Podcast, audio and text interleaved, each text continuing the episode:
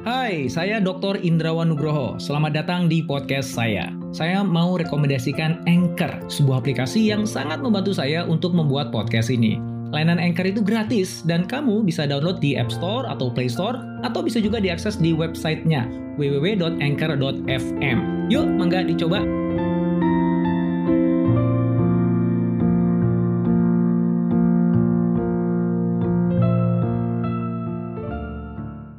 Kita tahu bahwa perusahaan-perusahaan yang unggul dari aspek digital atau sering disebut dengan digital leaders itu mengalahkan perusahaan-perusahaan yang tertinggal dari aspek digital atau disebutnya laggards.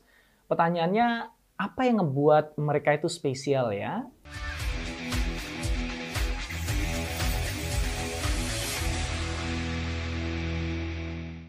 Apa yang membuat digital leaders itu lebih unggul dibandingkan laggards?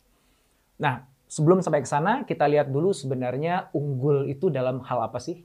Ini ada tiga indikator. Pertama adalah gross margin, kemudian operating margin, kemudian ada profit margin.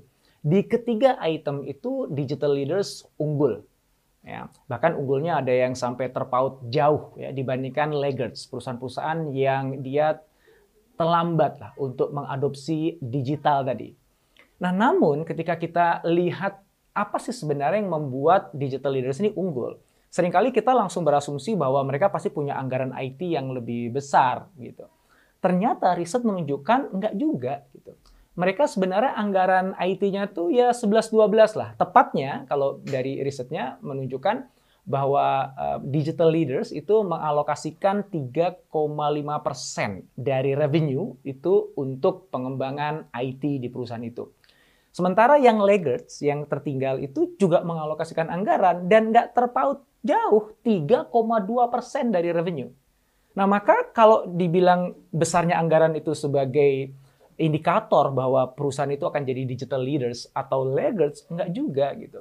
Sehingga banyak peneliti yang mengatakan digital transformation untuk menjadi digital leader itu it's not so much about how much money you put into buying teknologi, bukan pada berapa banyak uang yang kita alokasikan untuk membeli teknologi, tetapi bagaimana mengubah orang-orang yang ada dalam organisasi itu untuk supaya mau mengadopsi teknologi itu, menggunakan meleverage teknologi yang ada untuk benar-benar creating value. So transformasi digital is more like people program. Jadi program pengembangan SDM itu capacity building rather than IT program.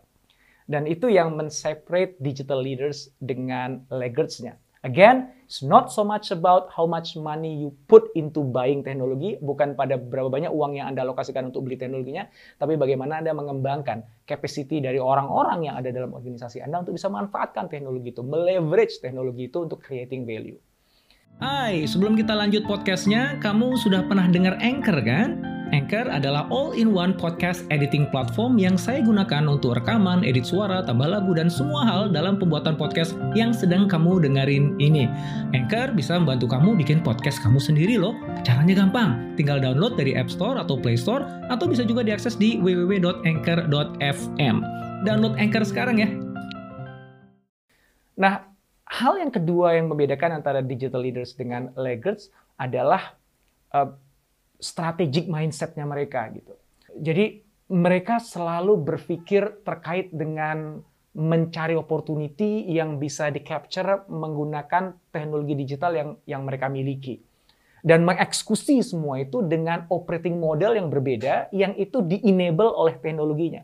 Jadi sekali lagi bagaimana kita menggunakan teknologi itu menjadi jauh lebih penting dibandingkan memiliki teknologi itu sendiri. Semua orang bisa beli teknologi. Semua orang kalau nggak bisa beli bisa pinjam kok, bisa sewa kok gitu. But that's not the thing. Itu bukan hal yang membuat Anda jadi digital leaders.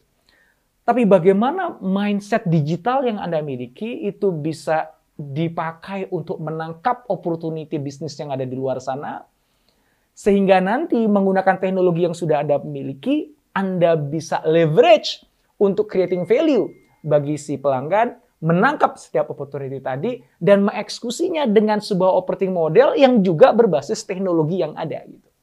Ya, tentu saja data an analytics itu sering kali menjadi kunci ya. Anda manfaatkan teknologi untuk dapetin data dulu sehingga Anda nanti bisa capture opportunity-nya.